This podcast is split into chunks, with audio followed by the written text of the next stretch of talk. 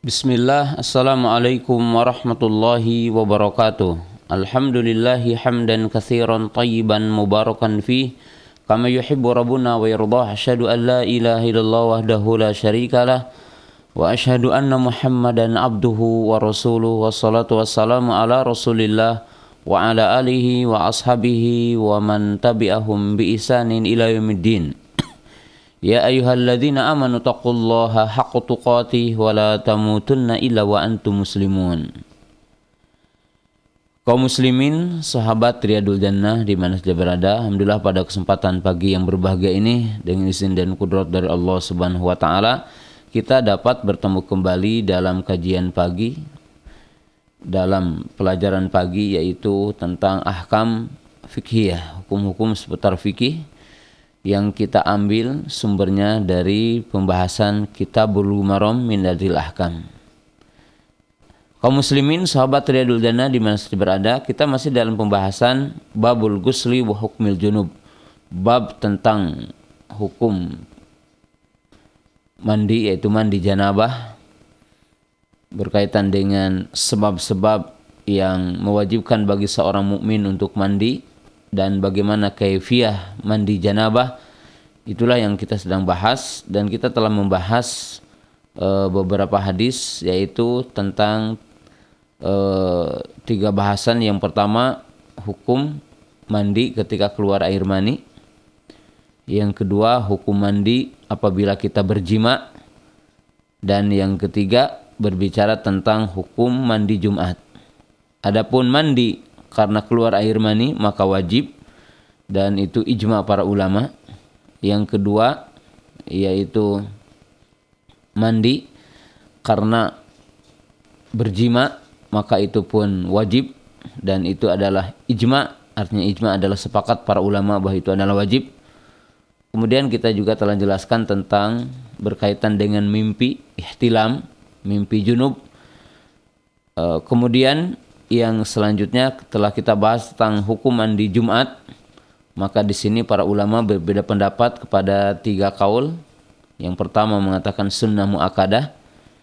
Yang kedua yang mengatakan wajib mandi Jumat. Yang ketiga yang mengatakan barang siapa yang dalam kondisi butuh untuk mandi ya seperti badannya bau ataupun mungkin terasa sesuatu yang menyebabkan akan mengganggu kehusuan sholatnya, mengganggu teman yang ada di kanan kirinya, dan tentunya mani Jum uh, Jumat adalah satu keagungan pada hari itu, maka dia wajib mandi. Dan telah kita jelaskan bahwa yang roji, bahwa yang paling kuat adalah pendapat yang mengatakan bahwa mandi Jumat adalah wajib.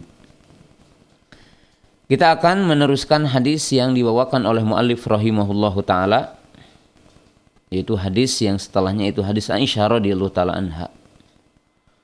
Qala al-muallif rahimahullahu taala wa an Aisyah radhiyallahu taala anha qalat Kana Rasulullah sallallahu alaihi wasallam yagtasilu min arba'in min al-janabah wa yaumal jum'ati wa min al-hijamati wa min ghalsil mayyiti rawahu Abu Dauda wa Sahih Ibnu Huzaimah Dari Aisyah radhiyallahu taala anha semoga Allah taala meridhoi kepadanya qalat beliau berkata Karena Rasulullah sallallahu alaihi wasallam yagtasilu min arba'in. Keadaan Rasulullah sallallahu alaihi wasallam beliau mandi karena empat alasan. Jadi beliau mandi karena empat alasan. Qala minal janabah karena junub. Wa yaumal jum'ati karena hari Jumat. Wa minal hijamah karena setelah dihijam. Yaitu dalam bahasa kita dibekam. Wa min gusil mayyiti dan karena memandikan mayit atau memandikan jenazah. Rawahu Abu Dawud hadis ini diriwayatkan oleh Imam Abu Dawud wa Sahih Ibnu Huzaimah dan hadis ini disahihkan oleh Imam Ibnu Huzaimah rahimahullahu taala.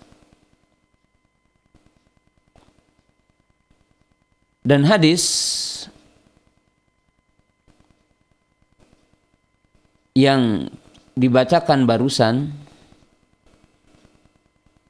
tentunya para ulama di sini hadisnya yang menyatakan wajib mandi karena empat alasan. Jadi hadis mandi di sini adalah karena empat alasan. Karena jima, junub, ya keluar air mani, jima atau karena mimpi, kemudian kalau air mani, atau bagi orang yang ingin sholat Jumat. Atau bagi orang yang telah dibekam. Atau yang akan memandikan. Atau yang telah memandikan jenazah.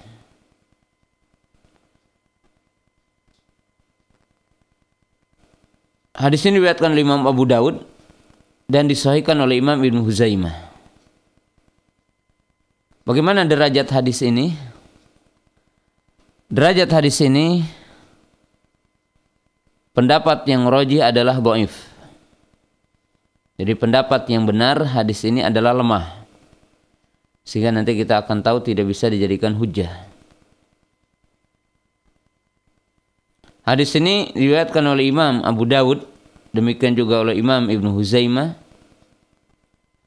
Antorik, Mus'ab Ibnu Syaibah, an Talqi ibnu Habib al-Anazi an Abdullah ibnu Zubair an Aisyata radhiyallahu taala anha. Jadi hadis ini diriwayatkan dari jalannya Musab ibnu Abi Syaibah dari Talqi ibnu Habib al-Anazi dari Abdullah ibnu Zubair dari Aisyah radhiyallahu taala anha.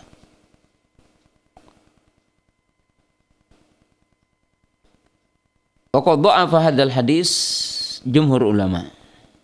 Yani dhahaba jumhur ulama ila tad'if hadzal hadis.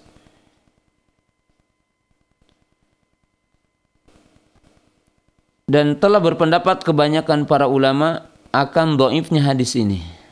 Jadi akan lemahnya hadis ini.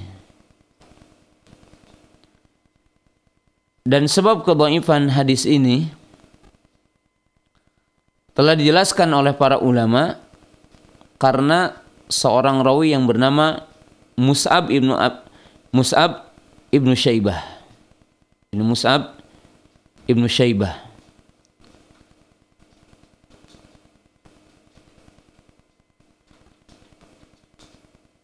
Sebagaimana juga telah dijelaskan oleh para ulama di antaranya adalah Al-Imam Ad-Daruqutni rahimahullahu taala. Ya, Al-Imam Daruqutni rahimahullahu taala.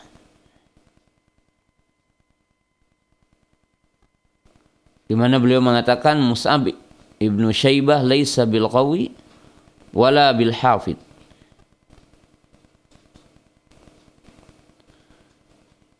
Dan Imam Abu Daud mengatakan wa hadis Mus'ab dhaif.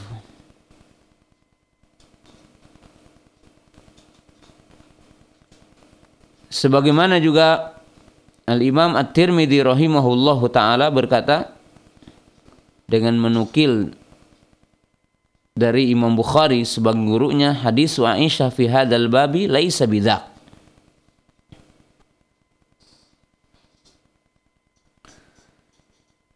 Dan Imam Abu Hatim rahimahullahu taala ini Ibnu Abi Hatim rahimahullahu taala afwan dia telah menukil dari Imam Asram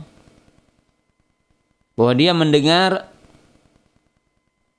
Imam Ahmad qala sami'tu Abu Abdullah Ahmad ibn Hanbal yaqul Mus'ab ibn Syaibah rawa ahadits manakir bahwa Musab bin Syaibah beliau meriwayatkan hadis-hadis yang munkar.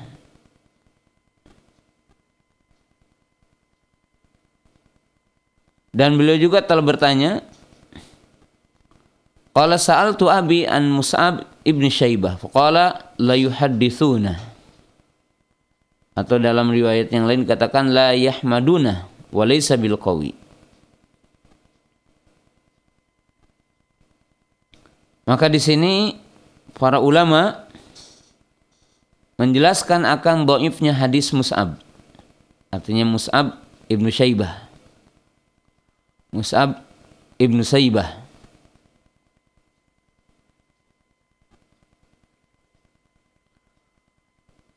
rahimahullahu taala.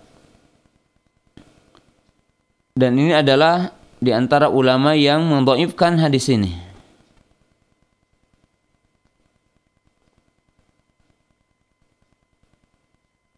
Walaupun ada sebagian yang menjelaskan sahih karena dikatakan bahwa Musab ibnu Syaibah adalah seorang yang sahih. Seperti dikatakan Yahya ibnu Ma'in wal Imam al-Ijli dan Imam Ijl. Air Imam al-Ijli beliau menganggap sikoh tentang Mus'ab ibnu Syaibah. Tetapi jamaah yang dirahmati Allah Subhanahu wa taala sebagaimana kaidah dalam mustalah hadis al jarhu muqaddamun ala ta'dir in kana al jarhu mufassaran tetapi tentunya para ulama hadis telah menjelaskan satu kaidah bahwa al jarhu muqaddamun ala ta'dil artinya yang menjarah orang yang mendhaifkan lebih kuat daripada yang mentakdilnya apabila yang menjarah artinya yang menyebutkan lemah itu adalah menjelaskan alasan kedhaifannya. Dan di sini telah dijelaskan tentang kedhaifannya. Dan yang mendhaifkan itu seperti Imam Bukhari, seperti Imam Syafi'i, Imam Abu Dawud, Imam Ibnu Mundir dan Imam Khattabi. Dan seperti tadi diriwayatkan dari Imam Ahmad rahimahullahu taala. Jadi diriwayatkan dari Imam Ahmad rahimahullahu taala. Maka yang roji hadis ini adalah dhaif. Hadis ini adalah lemah. Di mana isi hadis ini menyebutkan ada empat sebab wajibnya mandi. Yaitu karena junub, karena mandi Jum'ah, karena dibekam, dan karena memandikan mayit memandikan jenazah. Akan tetapi sebagian dari makna hadis ini tentunya hak dan benar tetapi bukan dengan hadis ini tetapi dengan hadis yang lainnya. Yaitu tentang mandi junub. Maka mandi junub adalah wajib bidilalatil kitabi was sunnati wal ijma' Jadi mandi junub adalah wajib dengan dalil Quran, dengan dalil sunnah dan ijma. Itu mandi karena jima, mandi karena keluar air mani, atau mandi karena mimpi keluar air mani, maka itu wajib mandi dan itu ijma dan telah kita bahas. Sedangkan mandi Jumat telah kita jelaskan bahwa disyariatkan mandi Jumat. Ada yang mengatakan wajib, ada yang mengatakan mustahab, ada yang mengatakan wajib kalau merasa seorang mukmin itu ketika akan berangkat Jumat dalam kondisi ya layak bagi dia untuk mandi seperti bau badan. Dia telah berkeringat karena kerja ataupun ada kegiatan tertentu. Yang penting disyariatkan dan ijma disyariatkan mandi Jumat. Hanya saja berita tentang wajibnya. Adapun poin yang ketiga yaitu mandi karena dibekam, maka ini tidak wajib dan tidak sunnah. Jadi mandi setelah dihijam, setelah kita dibekam, Maka pendapat yang benar tidak wajib, tidak sunnah juga, tetapi hukumnya mubah. Jadi tetapi hukumnya adalah mubah. Karena tidak ada dalil yang menunjukkan sunnahnya, tidak ada dalil yang menunjukkan tentang wajibnya. Adapun berdalil dengan hadis bab dengan hadis ini, fala yastaqim maka tidak tegak dengan hadis ini, yaitu sunnahnya mandi karena dihijam. Jadi sunnahnya mandi karena dibekam. Jadi tidak ada dalilnya. Tidak ada nas. Walaupun ada yang mengatakan sunnah. Walaupun ada yang mengatakan sunnah. Akan tetapi tentunya untuk mengatakan sunnah bukan dengan akal kita, bukan dengan pandangan kita, tetapi kata-kata sunnah adalah dengan dalil dan mesti ada perbuatan dari Nabi SAW ataupun ucapan dari Nabi SAW. Dan telah diriwayatkan dari Imam Ahmad rahimahullahu taala annahu qala bahwasanya beliau berkata la yagtasilu minal hijama wa laisa yathbutu ani Nabi sallam. Beliau mengatakan tidak mandi karena dibekam. Karena tidak ada yang sabit yaitu dalil dari Nabi sallallahu alaihi wasallam. Jadi tidak ada nasnya tidak ada dalil tentang perintah mandi karena dibekam. Ya. Adapun poin yang keempat yaitu mandi karena memandikan jenabah, maaf, karena memandikan jenazah karena seseorang itu telah memandikan mayit maka kaum muslimin jamaah yang dirahmati Allah Subhanahu wa taala di sini terjadi ikhtilaf dari kalangan para ulama. Hal itu dikarenakan juga ada hadis yang lain selain hadis bab.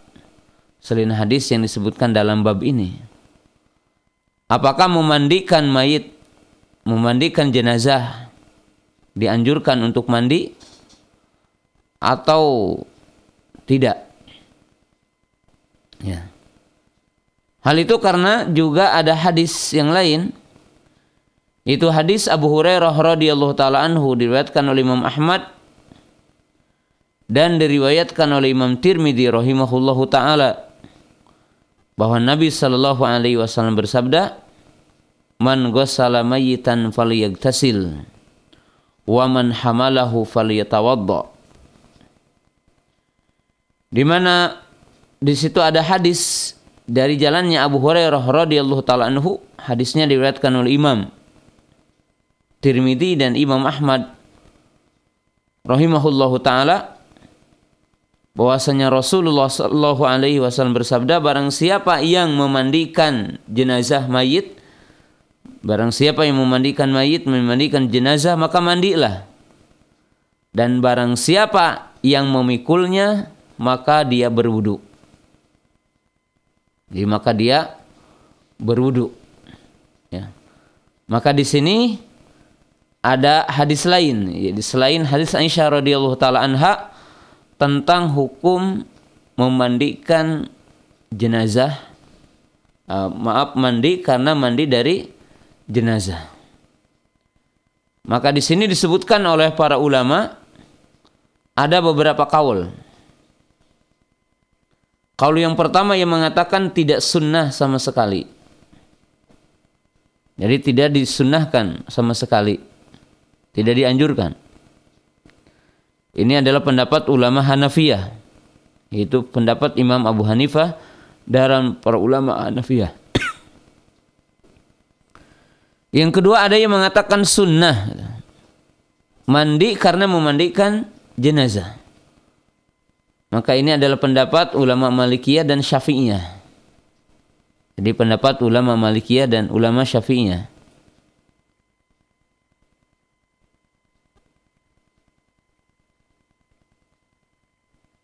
Yang ketiga ada yang mengatakan wajib. Jadi wajib memandi mandi karena memandikan jenazah. Dan ini pendapat Imam Ibnu Hazm dan riwayat dari Imam Ahmad rahimahullahu taala. Dan ada yang mengatakan apabila yang dimandikannya adalah orang kafir, maka mandi janabah, artinya mandi. Apabila yang dimandikannya adalah seorang mukmin, maka tidak mandi. Walaupun tentunya tidak ada kewajiban hukum asal memandikan orang kafir. Tapi kalau di ketika orang memandikan orang kafir jenazah orang kafir maka dikatakan mandi. Dan ada yang mengatakan hanya wudhu saja tidak tidak mandi. Jadi wajib wudhu dan tidak tidak mandi. Inilah beberapa pendapat para ulama dikarenakan dua hadis tadi. Nah, kita telah katakan adapun hadis yang pertama, itu hadis yang ada dalam kitab telah kita tahu tentang boifnya. Jadi kita telah mengetahui tentang boifnya. Jadi kita telah mengetahui tentang boifnya. Bahwasanya siapa yang memandikan jenabah apa bahwa mandi dari empat perkara dari jim, dari junub dari mandi Jumat kemudian dari e, berbekam dari dibekam dan memandikan mayit maka itu hadisnya dhaif karena dalam sanadnya ada seorang rawi yang bernama Musab ibnu Syaibah Nah, adapun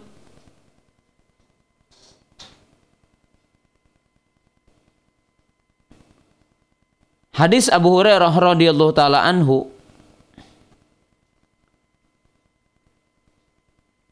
yaitu Rasulullah Shallallahu Alaihi Wasallam bersabda barang siapa yang memandikan mayit barang siapa yang memandikan jenabah jenazah maka dia adalah mandi dan barang siapa yang memikulnya maka dia adalah berwudu maka jamaah yang dirahmati Allah Subhanahu wa taala di sini pun terjadi perbedaan para ulama tentang kedudukan hadis itu ya, tentang kedudukan hadis Abu Hurairah. Di mana para ulama pun mengatakan hadisnya adalah doif. Jadi hadisnya adalah lemah. Ya. Jadi hadisnya adalah lemah.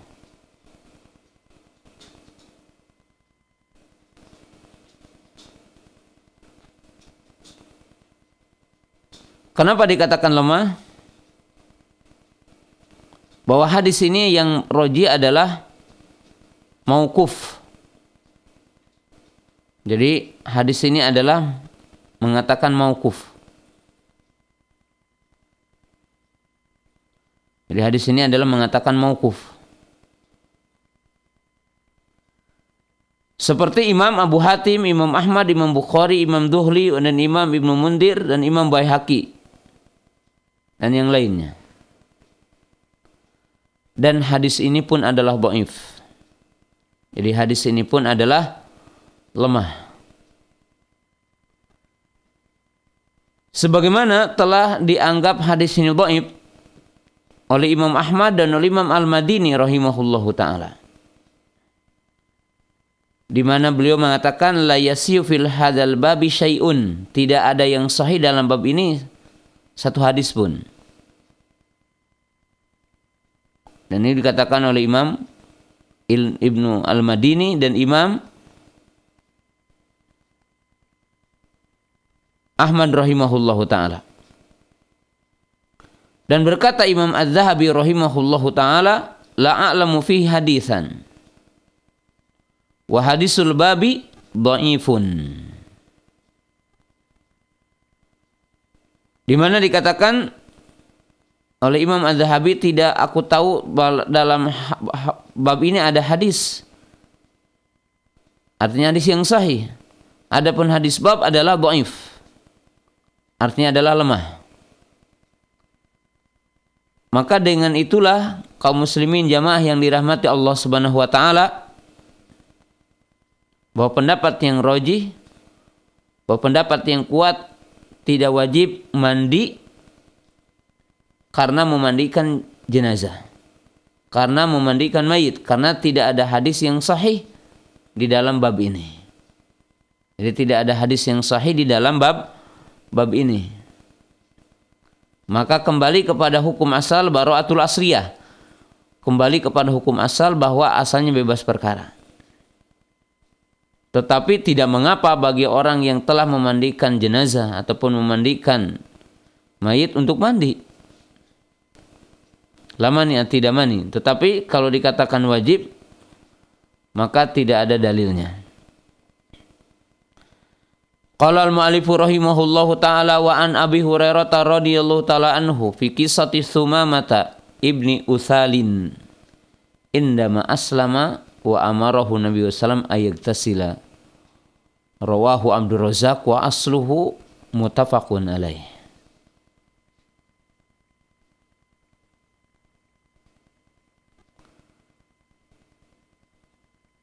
Kemudian hadis yang setelahnya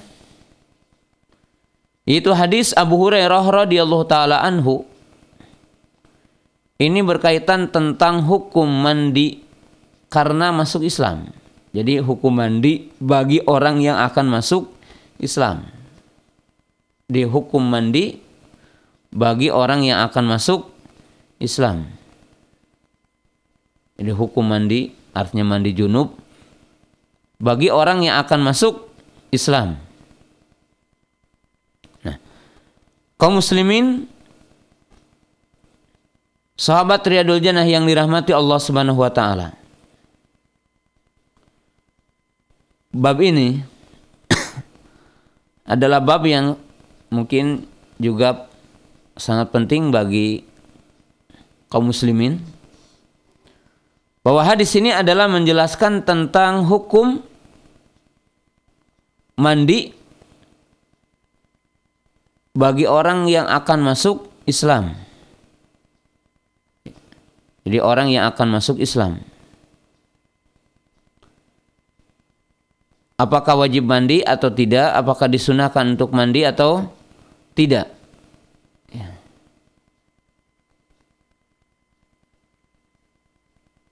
Maka dalam hadis Abu Hurairah ini dan hadis ini diriwayatkan oleh Imam Abdul Razak rahimahullahu taala. An Abi Hurairah radhiyallahu taala anhu dari Abu Hurairah semoga Allah taala meridainya. Fi kisati Sumamah ibn Usal. Itu tentang kisah masuk Islamnya Sumamah. Sumamah ibn Usal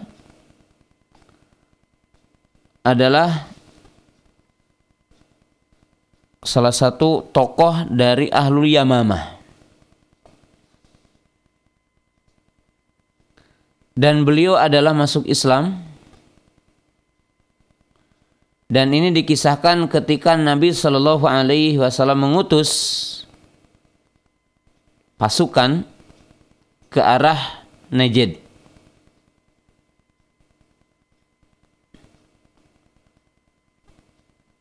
Kemudian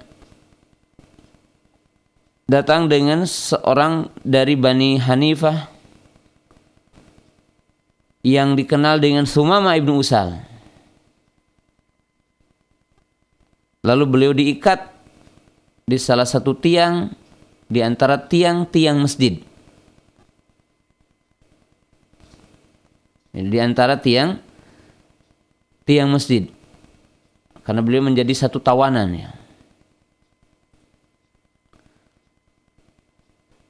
Lalu Nabi SAW keluar kepadanya. Lalu beliau berkata, Mada indak ya sumama.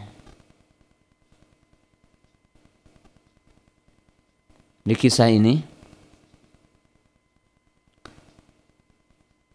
Lalu kisah yang panjangnya. Maka Sumama ibnu Usal radhiyallahu taala anhu dibiarkan oleh Nabi Shallallahu Alaihi Wasallam. Jadi tidak dibunuh. Tetapi Sumama ibnu Usal radhiyallahu taala anhu beliau dikasih makan dan dibiarkan di tiang dan melihat para sahabat Nabi Shallallahu Alaihi Wasallam. Sehingga pada satu ketika beliau itu mengucapkan kalimat syahadatain. Jadi beliau mengucapkan dua kalimat syahadat. Beliau bersaksi dengan kalimat Islam.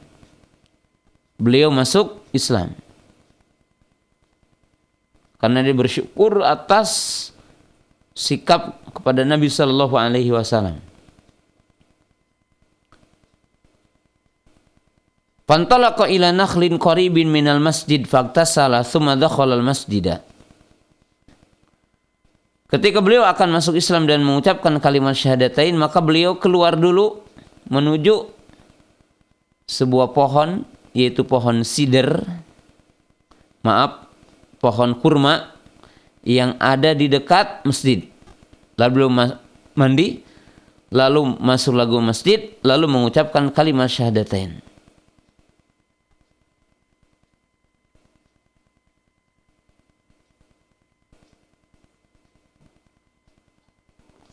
Lalu beliau berkata, Ya Muhammad, Wallahi, maka alal ardi wajhun abghadu ilayya min wajhik Faqad asbaha wajhuka ahab wujuhi ilayya. Wallahi makana min dinin abghadu ilayya min dinik. Fa asbaha dinuka ahabba dini ilayya. Wallahi makana min baladin abghadu ilayya min baladik. Fa asbaha baladuka ahabbal baladi ilayya.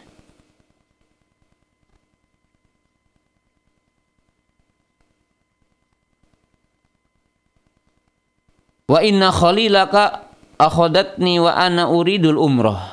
Pamada taro? Syarahu Rasulullah sallam wa amarahu ayatamira. Falamma qadima maka taqala lahu qail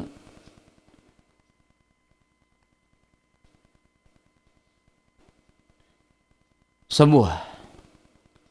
Faqala la wallah walakin aslamtu ma'a Muhammadin Rasulillah sallallahu alaihi wasallam. Dan hadis seterusnya kita ambil sebagiannya saja kisahnya ini. Nah, kaum muslimin jamaah yang dirahmati Allah Subhanahu wa taala Thumama adalah orang yang diikat di masjid ya, awalnya. Karena beliau adalah termasuk orang yang tertawan. Lalu beliau dibiarkan oleh Nabi Shallallahu Alaihi Wasallam. Ya, beliau dikasih makan. Ya. Sehingga dalam satu ketika beliau masuk Islam bersyahadat. Dan ketika beliau akan mengucapkan kalimat syahadatain, maka beliau keluar terlebih dahulu dari masjid, lalu beliau mandi, kemudian masuk lagi masjid lalu mengucapkan kalimat syahadatain. Dan ketika beliau mengucapkan kalimat syahadatain, maka beliau mengucapkan hal berita kepada Nabi SAW. Beliau berkata, demi Allah katanya. Awalnya tidak ada orang ataupun tidak ada wajah yang paling kami benci di muka bumi ini selain wajahmu. Wahai Muhammad, wahai Rasulullah. Sekarang aku ya, mengatakan bahwa wajahmu adalah wajah yang paling aku cintai dari seluruh yang ada di muka bumi ini. Dulu adalah engkau adalah orang yang paling aku benci di muka bumi ini. Sekarang engkau adalah menjadi orang yang paling aku cintai di muka bumi ini. Dulu agamamu yaitu Islam adalah agama yang paling aku benci dari seluruh agama yang ada di muka bumi ini. Sedangkan sekarang aku mengakui bahwa agamamu adalah agama yang paling aku cintai dari seluruh agama yang ada di muka bumi ini. Dulu aku membenci negerimu tidak ada negeri yang paling aku benci yang ada di muka bumi ini selain negerimu. Maka sekarang aku adalah mencintai negerimu. Paling ataupun menjadi negeri yang paling aku cintai dari negeri yang ada di muka bumi ini. Inilah perkataan Sumamah ibnu Utsar radhiyallahu taala anhu. Dan beliau adalah orang yang sangat mulia setelah masuk Islam. Dan menjadi orang yang mulia setelah masuk Islam. Ini adalah Sumamah ibnu Usal radhiyallahu taala anhu.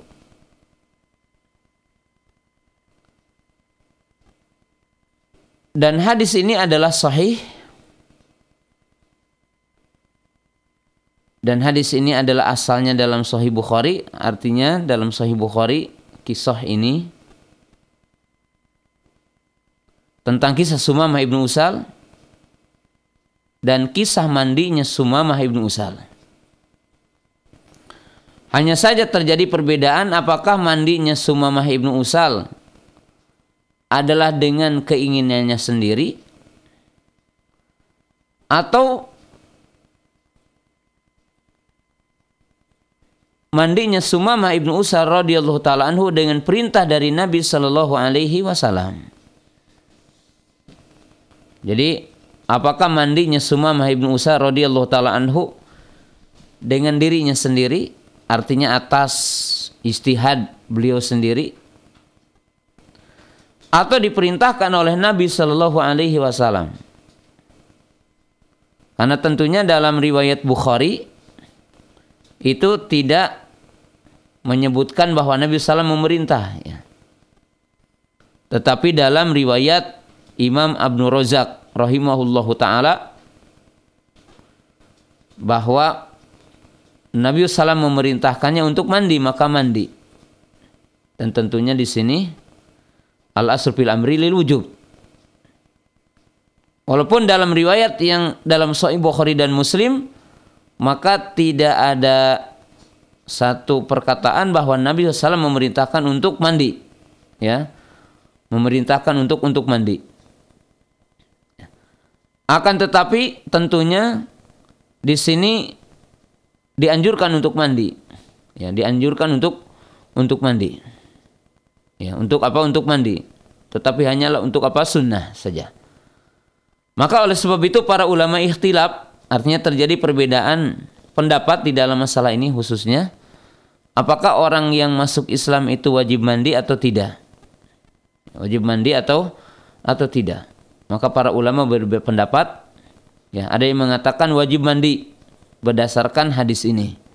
Jadi berdasarkan hadis ini yaitu pendapat Imam Malikiyah dan yang dikenal dari Imam Hamba dari Imam Ahmad rahimahullah taala ada yang mengatakan disunahkan. Jadi ada yang mengatakan disunahkan dan ini adalah pendapat ya Imam Abu Hanifah, kemudian ulama Malikiyah dan ulama Hanabilah yang mereka mengatakan uh, mustahab saja. Ada yang mengatakan wajib apabila dalam kondisi sebelum masuk Islamnya dia dalam kondisi junub.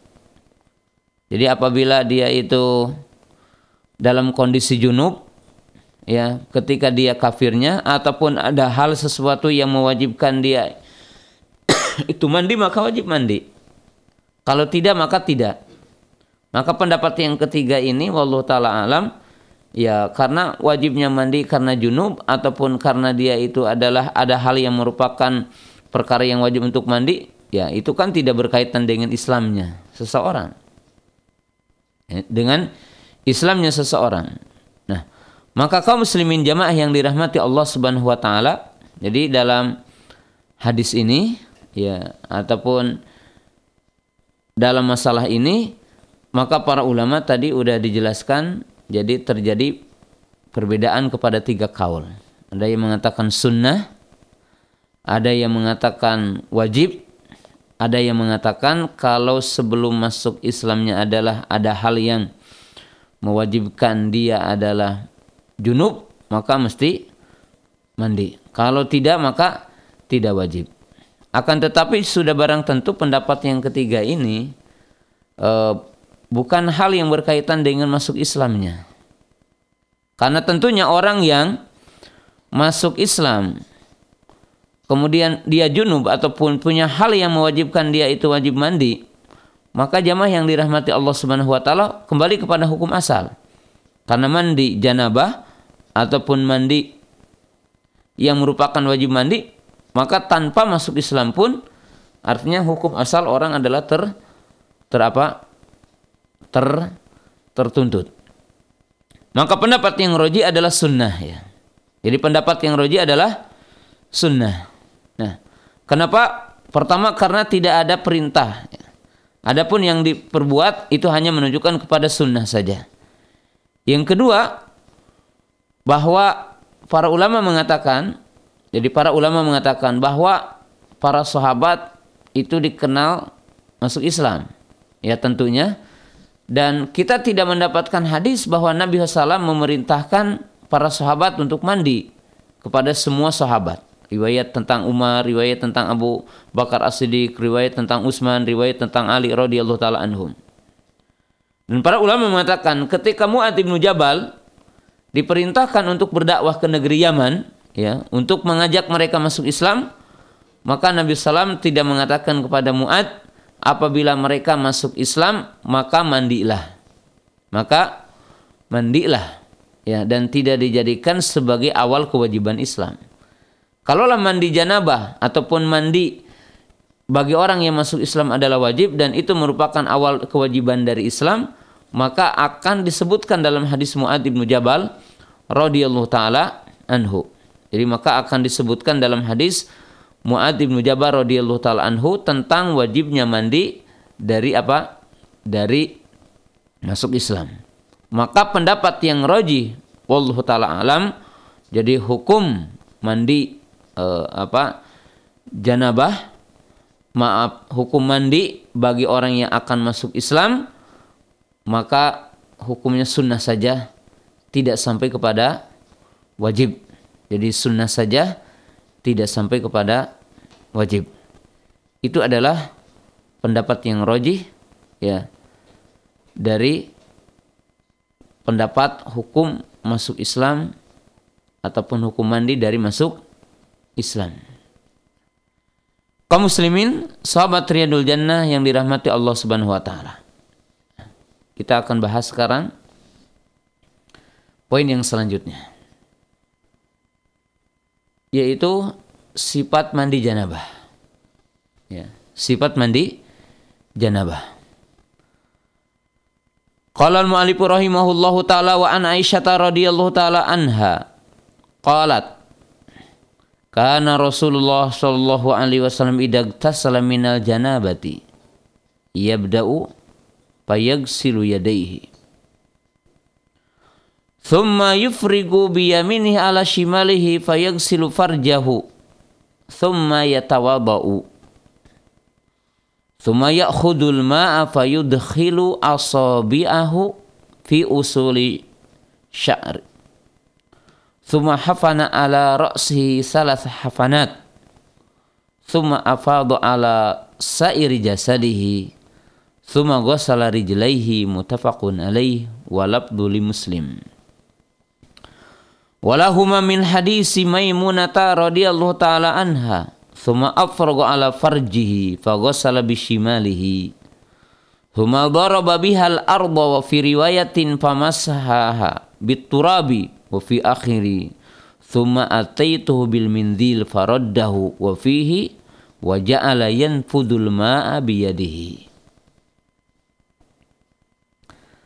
Hadis yang setelahnya adalah berkaitan tentang bagaimana mandi janabah. Artinya bagaimana mandi janabah. Bagaimana mandi junub. Di sini ada dua hadis. Itu hadis Maimunah dan hadis Aisyah radhiyallahu taala Dan keduanya merupakan istri Rasulullah SAW, Ummul Mukminin. Artinya ibunya kaum muslimin dan beliau berdua adalah kedua istri Rasulullah Wasallam.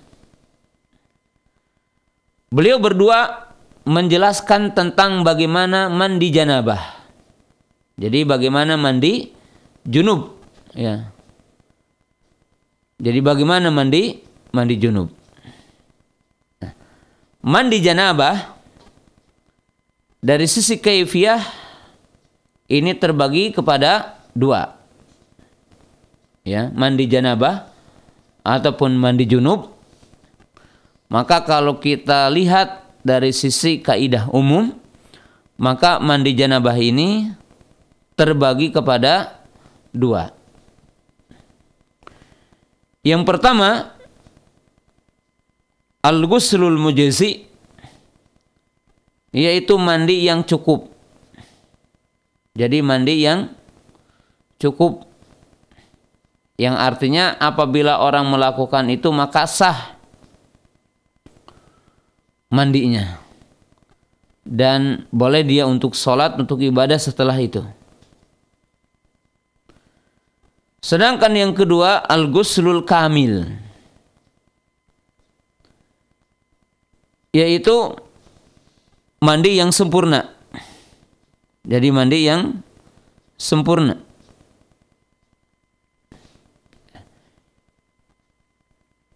Yaitu yang dimaksud mandi yang sempurna adalah mandi yang berkumpul padanya wajib, rukun dan mustahabat. Jadi mandi yang berkumpul padanya wajib mustahabat. Artinya sunnah-sunnahnya.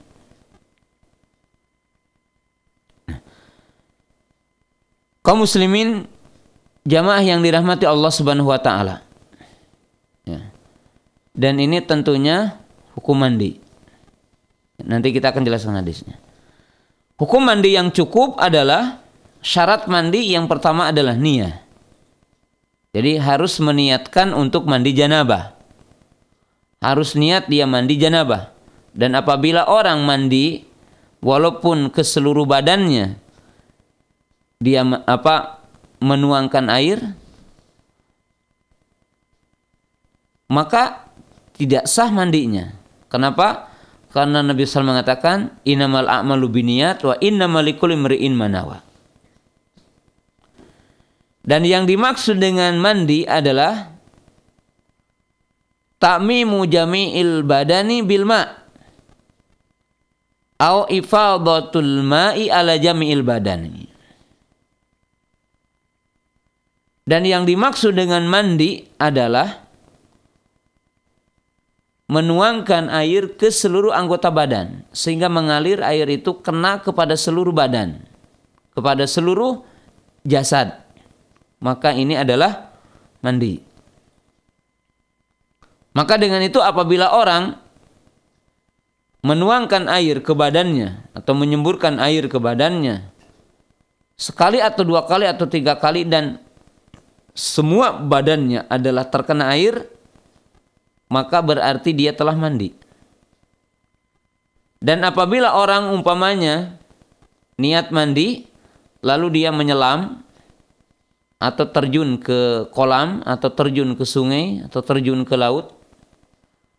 Lalu dia menyelam sehingga seluruh badannya terkena air lalu dia kembali dan seluruh badannya telah terkena air maka dia telah mandi dan telah sah mandinya. Karena itu adalah hukum asal dari dari mandi. Nah adapun mandi yang sempurna yang pahalanya tentunya akan berbeda dengan mandi yang pertama adalah yang berkumpul padanya rukun wajib dan mustahabat yaitu mandi yang sempurna. Maka ini telah dijelaskan dalam dua hadis. Yang mulia yaitu hadis Aisyah dan hadis Maimunah radhiyallahu taala anha. Nah, kita akan bacakan hadis dengan sempurna. Ya tentang hadis ini. Kita bacakan hadis Aisyah radhiyallahu taala anha. Aisyah mengatakan, "Kanan wasallam idak tasalaminal janabah." Keadaan Nabi SAW apabila beliau mandi dari janabah, bada'a fagos salayadai. Beliau memulai dengan mencuci dua telapak tangannya. Jadi mencuci dua telapak tangannya. Thumma yatawadau kama yatawadau lis salati. Kemudian beliau berwudu dengan berwudunya untuk sholat. Berarti di sini berkumur-kumur mengisap air ke hidung, ya. Kemudian mencuci muka, mencuci tangan sampai siku dua kali, tiga kali, tiga kali kanan kiri. Kemudian mengusap kepalanya dan mencuci kakinya. Jadi berwudu dengan sempurna. Thumma yudkhilu asabi'ahu filma. Lalu memasukkan telapak tangan ataupun jari-jarinya ke bezana, ke air. Biha usul sya'ri. Lalu menselak-selak dengan jari-jarinya yaitu pangkar rambutnya. Dalam satu riwayat sehingga apabila dia menyangka bahwa air itu telah masuk pangkar rambutnya. Sumaya subuh ala ra'sihi salah sagurufatin biyadaihi. Salah sagurafin biyadaihi. Dalam satu riwayat. Kemudian beliau itu menuangkan air ke kepalanya dengan tiga kali cedukan dengan telapak tangannya. Artinya di sini tentunya Nabi SAW tidak menggunakan gayung waktu itu tetapi menggunakan dengan telapak tangannya dengan tangannya yaitu menuangkan air kepalanya Thumma yufidu alma ala jildihi kullihi.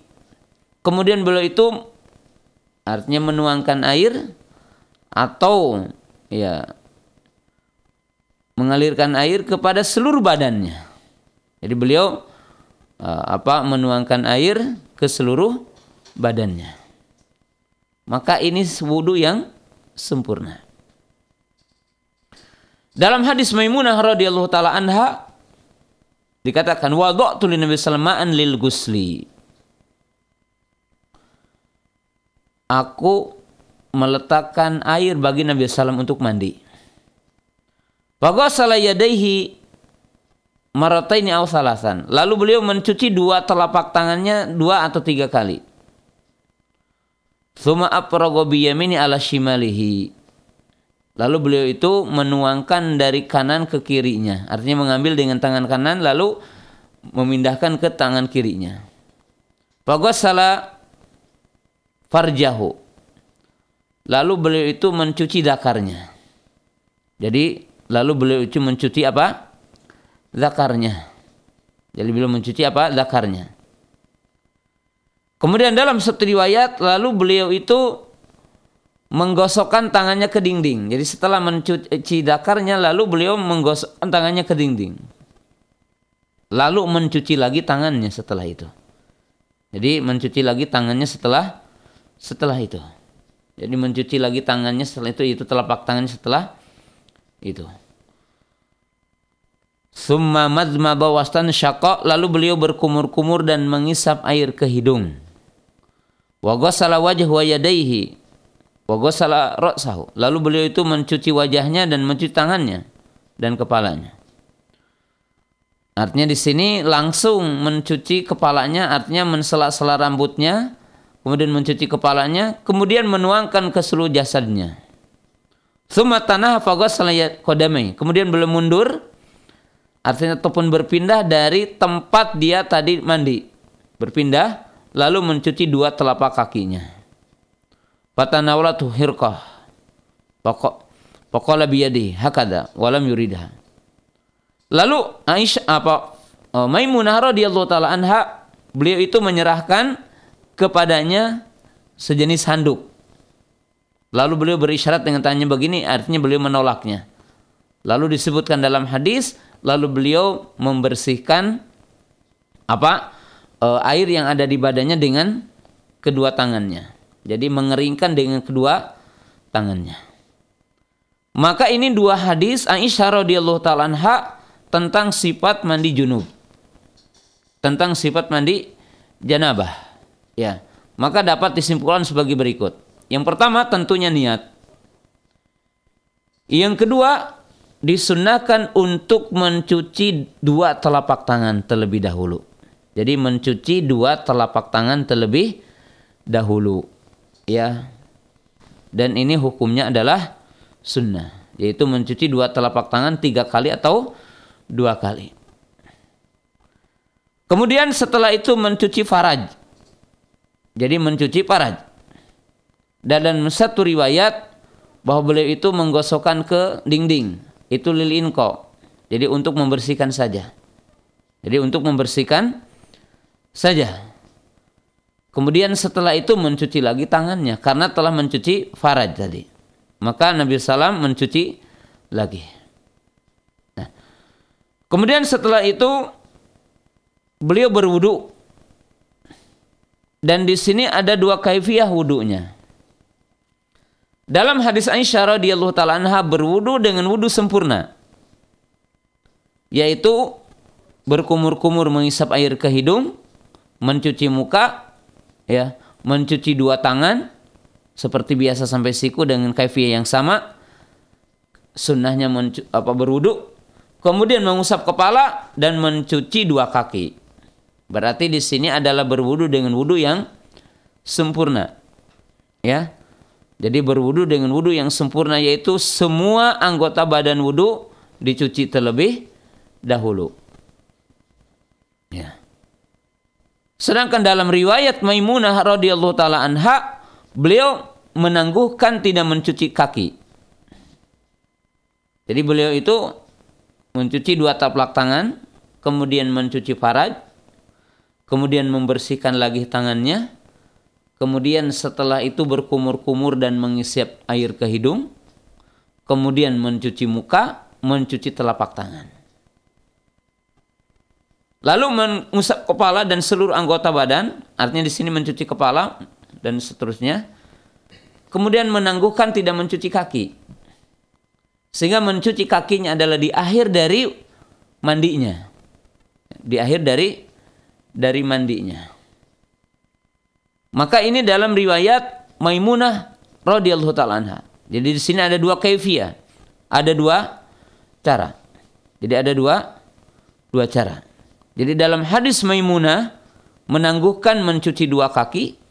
Dalam hadis Aisyah radhiyallahu taala anha beliau mencuci dua kaki terlebih dahulu. Jadi mencuci dua kaki terlebih dahulu. Ya. Kemudian dalam hadis Aisyah radhiyallahu taala anha ya. Demikian juga dalam mana hadis Maimunah setelah berwudu atau dalam hadis Maimunah setelah mencuci dua telapak tangan maka disunahkan untuk memasukkan jari-jari ke bezana ya mengambil air lalu mensela-sela ke pangkal rambut jadi mensela-sela ke pangkal rambut. Ya.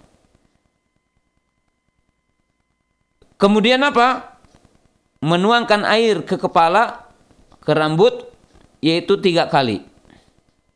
Jadi menuangkan air ke kepala tiga, tiga kali. Dalam satu riwayat dimulai dari bagian yang yang kanan. Jadi dimulai dari bagian yang kanan. Kemudian setelah itu adalah menuangkan air ke seluruh anggota badan. Jadi menuangkan air ke seluruh anggota badan. Jadi Nabi SAW itu mensela-sela rambutnya dan memasukkan air ke pangkal rambut. Ya, jadi memasukkan air ke pangkal rambut. Ya. Kemudian setelah itu adalah mencuci seluruh anggota badannya. Baik dalam hadis Aisyah ataupun dalam hadis Maimunah radhiyallahu taala anha. Maka dengan itu sempurnalah wudhu.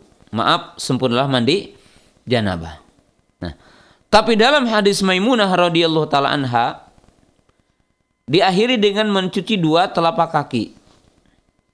Karena dalam hadis Maimunah ini Rasulullah SAW diriwayatkan oleh Maimunah ketika beliau berwudu tidak berwudu semuanya mengusap kepala dan memasukkan air ke kepala dan mencuci kepalanya kemudian mencuci seluruh anggota badannya kemudian mencuci dua telapak kakinya jadi mencuci kedua kakinya ya. kemudian dalam hadis Maimunah di situ diriwayatkan bahwa Nabi SAW berpindah dari tempat pertama ke tempat yang lainnya, artinya berpindah ketika akan mencuci kakinya. Para ulama menjelaskan dimungkinkan apabila tempat mandi kita itu tidak kurang mengalir gitu. Jadi tempat mandi kita tidak mengalir, maka disunahkan untuk berpindah. Ketika akan mencuci kaki, karena ditakutkan ada talawus. Ada talawus itu bergabung satu yang suci dengan yang dianggap najis. Maka ini bil ikhtiyat, ini adalah mimbab kehati-hatian. Ya. Kemudian dalam hadis Maimunah ini disebutkan bahwa Maimunah radhiyallahu taala anha e, menyerahkan kepada Nabi SAW handuk atau sejenisnya waktu itu. Tapi Nabi SAW itu tidak menerimanya, artinya tidak mengambilnya, bahkan mengisyaratkan bahwa beliau tidak ingin. Maka beliau membersihkannya dengan dengan apa? Dengan tangannya. Jadi beliau membersihkan dengan tangannya. Ya, jadi badannya dengan dengan tangannya. Ya, jadi dengan tangannya. Dan ini adalah uh, kaifiah yang disebutkan di dalam hadis Maimunah dan hadis Aisyah radhiyallahu taala anha. Jadi kalau kita susun ya mandi yang sempurna yang pertama adalah niat di dalam hati ya. Dan tidak perlu dilapatkan ya, tidak perlu di dilapatkan, niat di dalam hati. Kemudian diawali dengan mencuci dua telapak tangan. Ya.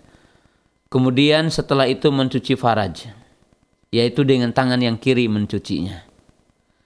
Kemudian setelah itu membersihkannya kembali, di mana dalam riwayat itu dikatakan bahwa beliau membersihkannya juga sampai menggosokkan tangannya ke dinding. Kemudian mencuci tangan itu. Setelah itu tentunya adalah berwudu dengan wudunya. Seperti untuk sholat, maka mengandung makna berkumur-kumur mengisap air ke hidung. Ya. Kemudian setelah itu mencuci wajah.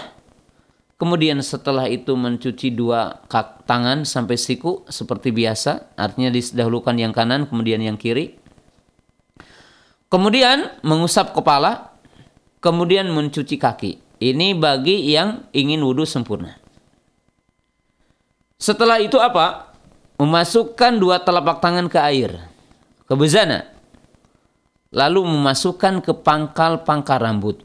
Sehingga apabila kita menyangka bahwa air telah masuk ke pangkal rambut, lalu setelah itu menuangkan air ke kepala tiga kali dan dimulai dengan bagian yang kanan. Karena di dalam hadis Aisyah radhiyallahu taala anha bahwa Nabi SAW itu mencintai untuk mendahulukan yang kanan dalam menggunakan sendal, dalam si rambut dan dalam bersuci dalam seluruh perkara. Dan itu dilakukannya tiga kali. Kemudian mencuci seluruh anggota badan. Kemudian mencuci seluruh anggota badan. Maka dengan itu sempurna wudhunya. Maaf, maka dengan itu sempurna mandi janabah bagi seseorang. Ya. Adapun dalam hadis Maimunah sebagai tambahan itu dikatakan mencuci kakinya setelah mencuci seluruh badannya. Karena beliau dalam hadis Maimunah ini menangguhkan mencuci kakinya. Jadi mencuci kakinya. Jadi beliau menangguhkan mencuci kakinya.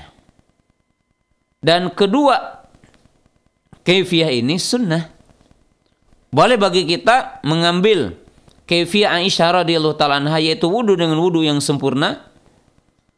Boleh kita mengambil dengan hadis Maimunah yang mengakhirkan mencuci dua kaki. Jadi mencuci dua dua kaki. Ya. Kemudian jamaah yang dirahmati Allah Subhanahu wa taala, apakah disyariatkan mengeringkan gitu? Atau bahkan yang sunnah tidak mengeringkan? Nah, di sini terjadi perbedaan. Ada sebagian yang mengatakan bahwa tidak disunahkan untuk mengeringkan, bahkan disunahkan untuk tidak mengeringkan.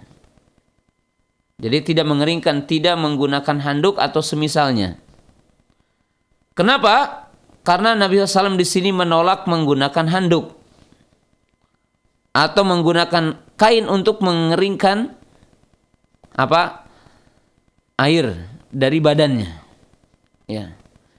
Bahkan sebagian para ulama mengatakan kenapa sunnah katanya apabila wudhu, apabila mandi janabah tidak mengeringkan air wudhu ataupun air janabah.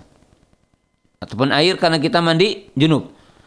Karena mereka menggunakan dalil bahwa Nabi SAW mengatakan ketika orang itu berwudhu mencuci mukanya maka akan turun ataupun akan terhapus dosanya bersamaan dengan jatuhnya air wudhu itu. Ketika mencuci tangan, maka akan keluar dosa bersama jatuhnya air wudhu. Dan seterusnya. Maka sebagian para ulama mengatakan sunnah untuk tidak membersihkan air dari anggota wudhu ataupun dari anggota badan ketika orang itu mandi junub. Ya. Jadi mereka beralasan dengan dua dalil. Tetapi sebagian para ulama justru mengatakan sunnah. Justru mengatakan sunnah. Dan mereka berdalil juga dengan dua dalil. Dalil yang pertama, bahwa Nabi SAW itu membersihkannya dengan tangan. Jadi mengeringkan dengan dengan tangan. Maka mengeringkan dengan dua tangannya menunjukkan itu sunnah mengeringkan. Adapun beliau menolak menggunakan kain yang diberikan oleh Maimunah radhiyallahu taala maka muhtamal kata para ulama. Muhtamal bahwasanya beliau tidak menyukainya kain itu ataupun ada sesuatu yang menghalangi beliau untuk menggunakan kain itu. Bukan karena sunnahnya tidak uh, sunnahnya tidak tidak mengeringkan atau sunnahnya membiarkan air itu. Yang kedua mereka juga mengatakan artinya pendapat yang kedua mengatakan bahwa Maimunah radhiyallahu taala mengasih ya dan menyerahkan kepada Nabi SAW itu kain itu menunjukkan kebiasaannya menggunakan kain. Maka Maimunah radhiyallahu taala menyediakan bagi Nabi SAW kain tersebut ya. Kain tersebut karena makrifat. Artinya pengetahuan Maimunah radhiyallahu taala anha anna min adatihi sallallahu alaihi wasallam yakni tanshib alma. Bahwa di antara kebiasaan Nabi SAW beliau itu mengeringkan air dari badannya dengan menggunakan kain. Ya kalau sekarang adalah handuk. Ya. Kalau dikatakan itu adalah sunnahnya adalah tidak mengeringkan maka Nabi SAW tidak akan mengeringkan dengan tangannya. Maka beliau mengeringkan dengan tangannya sebagai dalil bahwa sunnah adalah untuk mengeringkannya. Dia disunahkan untuk mengeringkannya. Maka itu adalah kaifiah yang sempurna tentang mandi junub. Ya, tentang mandi janabah. Tentang mandi junub. Sampai di sini pembahasan kita di pagi yang berbahagia ini. Dan ini adalah mandi yang sempurna bagi laki-laki atau perempuan. Nanti ada pengecualian bagi perempuan bahwa kalau wanita yang punya apa punya kepang ataupun uh, punya lebat rambutnya sehingga dikepang maka tidak wajib buka dibuka kepangnya gitu kan nanti kita akan bahas dalam pertemuan yang akan datang karena hadisnya belum kita bacakan ya. sampai di sini pembahasan kita di pagi yang berbahagia ini ya tentang sebagian poin yang mewajibkan mandi dan tentang kaifiah mandi janabah baik Jazakumullah khairan kathiro, khairul jaza kami ucapkan kepada Al-Ustaz Abu Qatadah Hafizullah Ta'ala untuk materi yang baru saja disampaikan, ilmu yang sangat bermanfaat sekali seputar pembahasan fikih Islam dari kitab Bulughul Maram karya Syekh Al-Hafiz Ibnu Hajar rahimahullah taala yang telah disampaikan oleh Al-Ustaz di pagi hari ini. Dan untuk selanjutnya khutbah Islam azanillah iyakum kami dan kita beranjak ke sesi tanya jawab. Baik ikhwatul Islam azanillah iyakum dan Ustaz telah tersambung kita pada pagi hari ini satu penelpon. Kita coba angkat. Assalamualaikum warahmatullahi wabarakatuh. Waalaikumsalam warahmatullahi wabarakatuh. Baik, dengan Bapak siapa di mana? Saya Ahmad Mubasir di Bumi Ayu. Baik, ya. dari Bapak Ahmad Mubasir. Kami persilakan ya. Bapak dengan pertanyaan. Assalamualaikum warahmatullahi wabarakatuh, Pak Ustaz. Waalaikumsalam warahmatullahi wabarakatuh. Ini ada yang saya tanyakan karena ada sebagian penduduk di pegunungan di lereng Gunung Slamet, Kali Gua, itu daerah dingin. Bagaimana hukumnya mandi janabah menggunakan air yang hangat? Maksudnya air dingin dicampur dengan air panas supaya tidak kedinginan. Itu menurut pandangan Islam bagaimana hukumnya? Apakah sah atau tidak? Mm-mm. Ya, terima kasih atas penjelasannya. Kami ucapkan jazakumullahu khairan kasiron. Wassalamualaikum warahmatullahi wabarakatuh. Assalamualaikum warahmatullahi wabarakatuh. Masya Allah ini pertanyaan memang eh, sangat penting ya untuk ya seperti orang yang dalam kondisi sakit atau mungkin tadi seperti di pegunungan. Bolehkah kita eh, berwudu atau mandi janabah dalam istilah ulama fikih al-maul musakhon air yang dipanaskan ya.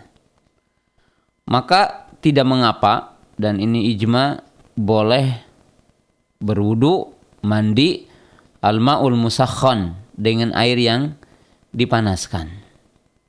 Ya, maul musakhon dengan air yang dipanaskan karena masuk kepada kaidah umum tentang air. Wa anzalna minas sama'i ma'an tahura. Al-ma'u tahurun la yunajisuhu syai'un ila in taghayyara rihu aw ta'muhu aw nuhu binajasatin tahluhu fi. Karena dengan dua dalil umum yaitu firman Allah taala Allah berfirman dan kami turunkan buat kalian air yang suci. Ya. Artinya asal air adalah suci. Dan dalam hadis Abu Sa'id Al-Khudri Nabi SAW mengatakan sesungguhnya air adalah suci dan tidak ada yang menajiskan sesuatu apa pun. Ya. Jadi ada namanya ma'ul musyammas, ma'ul musakhon. Ma'ul musakhon adalah air yang dipanaskan. Artinya air yang digodok lah itu kalau dalam bahasa Sunda itu air yang dididih apa mendidih, air yang dipanaskan. Ya. Adapun yang kedua adalah ma'ul musyammas, air yang dipanaskan lewat matahari, air air yang terkena terik matahari. Maka sebagian para ulama bahkan ini diriwayatkan dari Imam Syafi'i beliau mengatakan makruh maul musammas yaitu air yang dipanaskan pada terik matahari karena dalam riwayatnya dikatakan yurisul baros akan mewariskan penyakit kulit ya tetapi hadisnya maudhu hadisnya lemah sekali maka tidak mengapa kita pun berwudu bil ma'il musammas berwudu ataupun mandi janabah mandi junub dari air yang panas karena terik matahari. Artinya terkena cahaya matahari. Jadi Bapak yang dirahmati Allah Subhanahu wa taala dan seluruh kaum muslimin boleh berwudu atau mandi junub dengan air yang dipanaskan. Wallahu taala alam. Baik, jazakumullah khairan katsiro, khairul jaza kami ucapkan kepada Al Ustaz Abu Qatadah hafizahullah taala untuk jawaban dan juga penjelasan dari penanya kita yang pertama dari Bapak di Bumi Ayu. Semoga menjadi kejelasan bagi penanya dan tentunya bagi para pendengar sekalian. Kemudian pertanyaan selanjutnya kita akan bacakan melalui pesan singkat melalui SMS. Assalamualaikum warahmatullahi wabarakatuh. Ustadz, apakah ada doa sebelum dan sesudah mandi junub yang sesuai dengan sunnah Ustadz? Dari Prayuga di Singaparna. Kami persilakan Ustadz. Wallahu taala alam, saya belum mendapatkan satu nas bahwa ada doa untuk mandi janabah. Ya, tidak ada doa sebelumnya dan tidak ada doa setelahnya. Jadi tidak ada dalil ya yang menunjukkan bahwa eh, apa ada doa baik sebelum ataupun setelahnya. Adapun tentang bismillah ya pada zikir awalnya maka ya sebagian para ulama dikiaskan bahwa itu adalah wudhu dan dikiaskan toharoh dan Nabi SAW itu memulai segala sesuatu dengan bismillah. Wallahu taala alam. Baik, kembali kami ucapkan jazakumullah khairan katsira kepada Ustaz untuk pertanyaan untuk jawaban dari penanya kita yang kedua. Kemudian pertanyaan selanjutnya kembali kita akan bacakan melalui SMS melalui pesan singkat. Bismillah, Assalamualaikum warahmatullahi wabarakatuh. Pak Ustadz, masa idah itu yang benar tiga kali bersuci langsung setelah mandi besar beres masa idahnya atau 100 hari menurut kebanyakan orang Ustadz? Mana yang benar? Mohon penjelasannya dari Eka di Tasik. Oh, ini kita bukan dalam babnya ya, tetapi tiga kali suci ya. Jadi tiga kali suci, otomatis setelah tiga kali suci, setelah suci, maka habis idahnya bagi orang itu. Ya, tiga kali suci habis idahnya. Ya. Artinya tiga kali suci, tiga kali head, tiga kali suci. Artinya setelah suci berarti bukan awal headnya tetapi setelah sucinya. Ya salah satu kuru.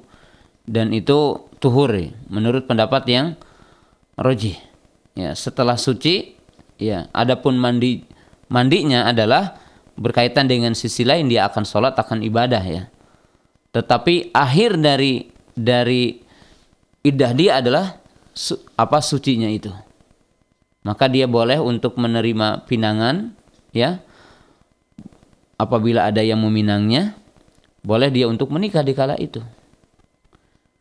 Dan hikmah dari idah dengan tiga kali suci, maka disebutkan oleh sebagian uh, ahli peneliti bahwa uh, air mani atau jejak air mani laki-laki tidak akan hilang dari uh, rahim seorang perempuan ataupun tempatnya sehingga suci tiga kali. Dan tujuan dan hikmah dari idah ini untuk membersihkan keturunan. Di mana hikmahnya itu tidak boleh menyiram air dengan air. Artinya tanaman orang dengan tanaman kita. Jadi apabila orang itu si wanita itu dalam keadaan udah mulai hamil dan di situ ada air mani suami yang pertama gitu ada suaminya yang mentalak dia ya maka tidak boleh disiram oleh laki-laki yang lain. Sehingga akan menjadi syubhat di situ dari sisi keturunannya. Jadi di sini tidak perlu tes DNA ya sehingga jadi samar kan seperti kasus-kasus yang ada. Jadi Islam itu sangat menjaga sekali dan menutup pintu-pintu yang dinamakan keraguan-raguan ya. Kesamaran tentang sipulan ini apakah air suami yang pertama ataupun air suami yang kedua. Maka Islam itu sangat menjaga sekali tentang keturunan. Dan tentang idah ini juga semakin memperjelas ya bahwa pelarangan berzina ya Kemudian tujuan dan hikmah dari kemanusiaan, laki-laki nikah dengan perempuan, bukan laki dengan laki-laki, bukan perempuan dengan perempuan karena semuanya adalah menjaga keturunan, ya, menjaga keturunan.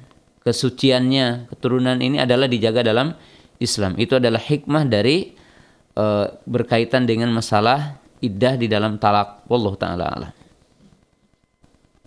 Baik, jazakumullah khairan kathiro, khairul jaza kembali kami ucapkan kepada Ustaz Abu Qatadah Hafizullah Ta'ala untuk jawaban dari penanya kita yang ketiga dari Eka di Tasikmalaya. Semoga menjadi kejelasan bagi penanya dan bagi para pendengar sekalian. Kemudian pertanyaan selanjutnya kita akan kembali bacakan melalui SMS. Assalamualaikum warahmatullahi wabarakatuh. Ustadz, bagaimana hukumnya sama atau tidak dengan kata mengguyur air diganti dengan air pancuran atau air dari shower dengan niat mengguyur Ustadz dari hamba Allah di Cisayong. Ya, kalau masalah seperti itu wasilah aja ya kalau sama diguyurkan lewat pancuran atau diguyur lewat shower dan yang lainnya hanya saja mungkin dalam pembahasan yang kedua tentang sifat mandi janabah kita akan jelaskan bahwa di antara sunnah-sunnah yang belum saya jelaskan adalah al-iktisadu bilma. Bersikap sederhana dalam menggunakan air ya. Jadi bersikap sederhana dalam menggunakan air ya.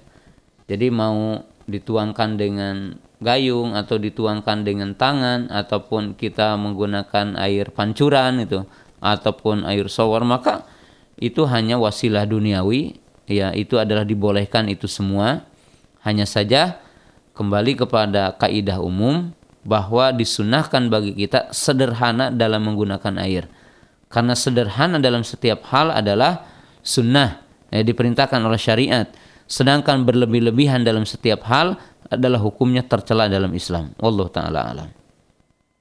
Baik, kembali kami ucapkan jazakumullah khairan katsira kepada Ustaz. Kemudian untuk pertanyaan selanjutnya kita kembali akan bacakan melalui SMS. Assalamualaikum warahmatullahi wabarakatuh. Pak Ustadz, bagaimana lafaz niat yang dibacakan dalam hati ketika mandi janabat Ustadz, dan yang lainnya? Dari Ali di Sukaraja. Uh, Taudihul wadi ghairu wadi. Menjelaskan yang udah jelas itu terkadang jadi sulit gitu ya. Jadi menjelaskan sesuatu yang telah jelas, menjelaskan sesuatu yang udah ya lumrah jelas itu kadang tidak jelas gitu. Adakah manusia yang tidak tahu apa yang dilakukannya? Adakah manusia yang tidak sadar apa yang dilakukannya? Ada goiru. Mungkin. Ini tidak mungkin. Ya, sebagaimana kita akan wudhu, ya niat wudhu. Sebagaimana kita akan mandi janabah, ya mandi janabah. Niat untuk menghilangkan hadis, hadas besar itu. Mandi junub. Ya kalau dia setelah berjima, ya mandi junub. Kalau dia mandi Jumat, niat mandi Jumat. Maka niat itu sesuatu yang udah jelas itu. Maka dengan itu niat itu tidak ada perlu di di di apa dilafadkan itu. Karena niat itu udah jelas ya.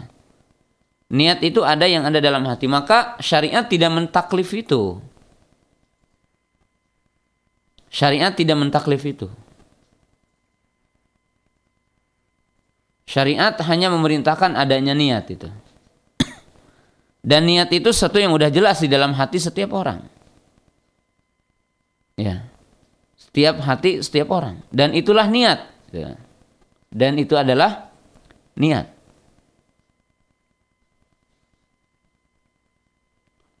Sehingga para ulama ada yang mengatakan niat adalah qasdul qalbi muktaronan bifi'lihi niat hati yang setelahnya dibarengi dengan perbuatan itu adalah niat. Walaupun ini juga tidak benar selamanya ini karena ada niat mujarrad dan itu pun dapat pahala. Ada orang yang meniatkan dan tidak melakukan. Ya seperti orang niat untuk sholat, niat untuk puasa kemudian tidak jadi puasa. Ya. Niat untuk sholat sunnah, kemudian ada penghalang, lalu dia meninggalkannya. Niat untuk puasa, lalu dia tidak jadi karena ada yang menghalanginya. Maka terkadang orang mendapatkan pahala sekedar niatnya. Tapi ada hal yang tidak mungkin mendapatkan pahala sekedar niat. Dan tidak akan selesai tanpa melakukan. Yaitu apa? Berkaitan dengan wajib ataupun syarat. Seperti sekarang, syarat sahnya sholat mandi junub.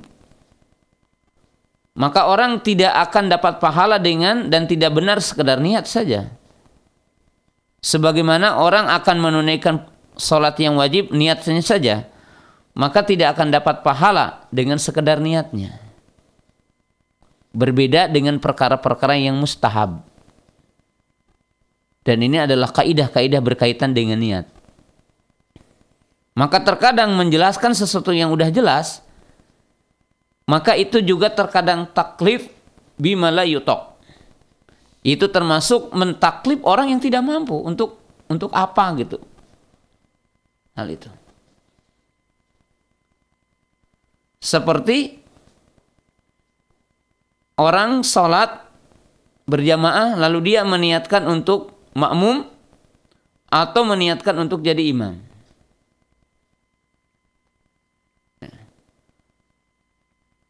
Karena tidak ada perintah untuk seperti itu. Dan dia akan menjadi sulit apabila orang meniatkan salat asar nawaitu salat al-asri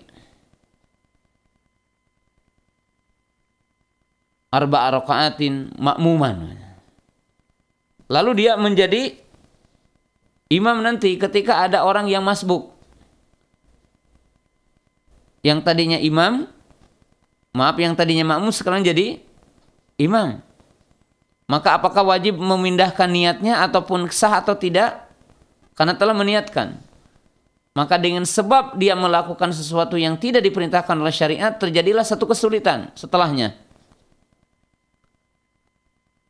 Dan ini terkadang ketika orang melakukan hal yang tidak diperintahkan, maka menjadi sulit dengan sebab apa dia melakukan hal tersebut. Ya. Nah jamaah yang dirahmati Allah Subhanahu wa taala seperti orang yang beribadah karena nazar gitu kan. Nazar memang wajib ditunaikan. Cuma para ulama berbeda pendapat tentang hukum nazar. Artinya hukum bernadar. Karena ada hadis yang berbunyi tidak ada nazar kecuali dari orang bakhil. Kenapa? Karena orang itu menjadi wajib sesuatu yang awalnya tidak wajib. Seperti orang mengatakan kalau saya lulus ujian, saya akan menyembelih seekor sapi. Maka dia terbebani dengan dirinya sendiri. Apabila tiba-tiba uangnya hilang, apabila tiba-tiba ini, kan berat bagi dia. Maka di dalam ibadah dalam Islam itu disunahkan apa? al-istislam wal inqiyad. Tunduk patuh wal iktisa dan bersikap sederhana wal iktifa dan bersikap mencukupkan. Karena ini adalah fitrah din. Jadi Islam itu mudah. Apa yang diperintahkan itu mudah. Apa yang dilarang itu mudah. Maka sesuatu yang hukum asalnya tidak ada jangan diadakan. Karena terkadang akan menjadi sulit bagi seseorang. Seperti orang diperintahkan niat, niat udah jelas, niat junub, niat ini udah jelas. Dan niat itu hadir dengan sendirinya, kecuali orang yang sedang ngigo, maka tidak hadir niat itu. Dan mesti ada niat itu. Dan niat itu telah hadir dalam hati. Yang diperintahkan adalah ikhlasuhu, ikhlasnya. Nah, jamaah yang dirahmati Allah Subhanahu wa taala, ad-dinu yusrun. Agama ini mudah maka setiap perkara yang ada dalilnya mudah din ini. Setiap yang tidak ada dalilnya itu tidak selamanya mudah. Kenapa? Karena Nabi SAW tidak memerintahkan sesuatu dan Allah Ta'ala tidak memerintahkan sesuatu atau syariat ini tidak memerintahkan sesuatu kecuali yang dalam kemampuan manusia. La yukallifullahu nafsan ila wus'ah. Fatakullaha mastata'tum dan dalil-dalil yang lainnya.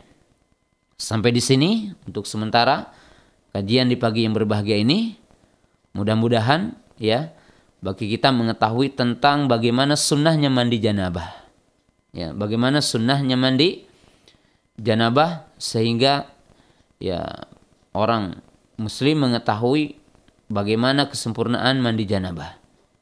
Mengikuti apa yang diajarkan oleh Nabi Sallallahu Alaihi Wasallam dan ini masih kita akan bahas pada pertemuan yang akan datang insya Allah yaitu besok kita akan sempurnakan tentang sifat mandi dan nambah dengan pembahasan-pembahasan lainnya. Subhanakallahumma bihamdika asyhadu an la ilaha illa anta astaghfiruka wa atubu ilaik. Assalamualaikum warahmatullahi wabarakatuh.